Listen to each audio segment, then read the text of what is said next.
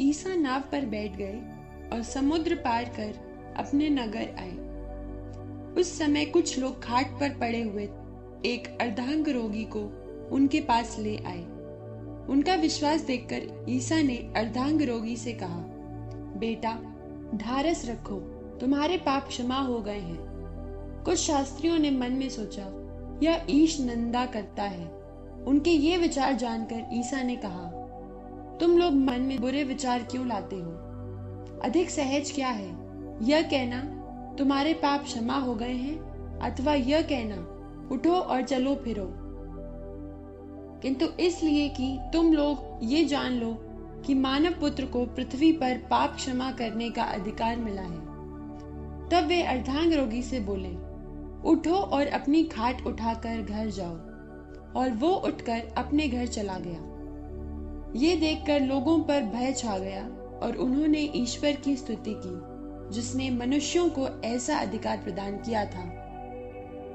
ईसा वहाँ से आगे बढ़े। उन्होंने मत्ती नामक व्यक्ति को चुंगी घर में बैठा हुआ देखा और उससे कहा, मेरे पीछे चले आओ। और वह उठकर उनके पीछे हो लिया। एक दिन ईसा अपने शिष्यों के साथ मत्ती के घर भोजन पर बैठे और बहुत से नाकेदार और पापी आकर उनके साथ भोजन करने लगे। यह देखकर फरीसियों ने उनके शिष्यों से कहा, तुम्हारे गुरु नाकेदारों और पापियों के साथ क्यों भोजन करते हैं? ईसा ने यह सुनकर उनसे कहा, निरोगियों को नहीं, रोगियों को वैद्य की ज़रूरत होती है। जाकर सीख लो कि इसका क्या अर्थ है। मैं बलिदान नहीं, बल्कि दया चाहता हूँ। मैं धर्मियों को नहीं, पापियों को बुलाने आया हूँ। इसके बाद योहन के शिष्य आए और यह बोले, हम और फरीसी उपवास किया करते हैं। आपके शिष्य ऐसा क्यों नहीं करते? ईसा ने उनसे कहा, जब तक दूल्हा साथ है, क्या बाराती शोक मना सकते हैं? किंतु वे दिन आएँगे जब दूल्हा उनसे बिछुड़ जाएगा, उन दिनों वे उपवास करेंगे। कोई पुराने कपड़े पर कोरे कपड़े का पैबंद नहीं लगाता, क्योंकि वह पैबंद सिकुड़ कर पुराना कपड़ा फाड़ देता है और चीर बढ़ जाती है और लोग पुरानी मशकों में नई अंगूरी नहीं भरते, नहीं तो मशकें फट जाती हैं। अंगूरी बह जाती है और मशकें बर्बाद हो जाती हैं। लोग नई अंगूरी नई मशकों में भरते हैं। इस तरह दोनों ही बची रहती हैं। ईसा उनसे ये बातें कह ही रहे थे कि एक अधिकारी आया।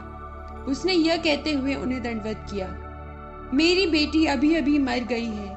आइए उस पर हाथ रखिए और वह जी जाएगी। ईसा उठकर अपने शिष्यों के साथ उसके पीछे हो लिए। उस समय एक स्त्री ने, जो बारह बरस से रक्त स्राव से पीड़ित थी, पीछे से आकर ईसा के कपड़े का पल्ला छू लिया, क्योंकि वह मन ही मन कहती थी, यदि मैं उनका कपड़ा भर छूने पाऊँ तो चंगी हो जाऊँगी। ईसा ने मुड़कर उसे देख लिया और कहा, बेटी, ढारस रखो। तुम्हारे विश्वास ने तुम्हें चंगा कर दिया है, और वह स्त्री उसी क्षण चंगी हो गई। ईसा ने अधिकारी के घर पहुंचकर बांसुरी बजाने वालों को और लोगों को रोते पीटते देखा और कहा, हट जाओ, लड़की नहीं मरी है, सो रही है।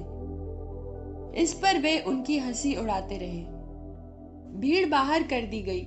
तब ईसा ने भीतर जाकर लड़की का हाथ पकड़ा और वह उठ खड़ी हुई। इस बात की चर्चा उस इलाके के कोने कोने में फैल गई। ईसा वहाँ से आगे बढ़े और दो अंधे यह पुकारते हुए उनके पीछे हो लिए, दाऊद के पुत्र, हम पर दया कीजिए।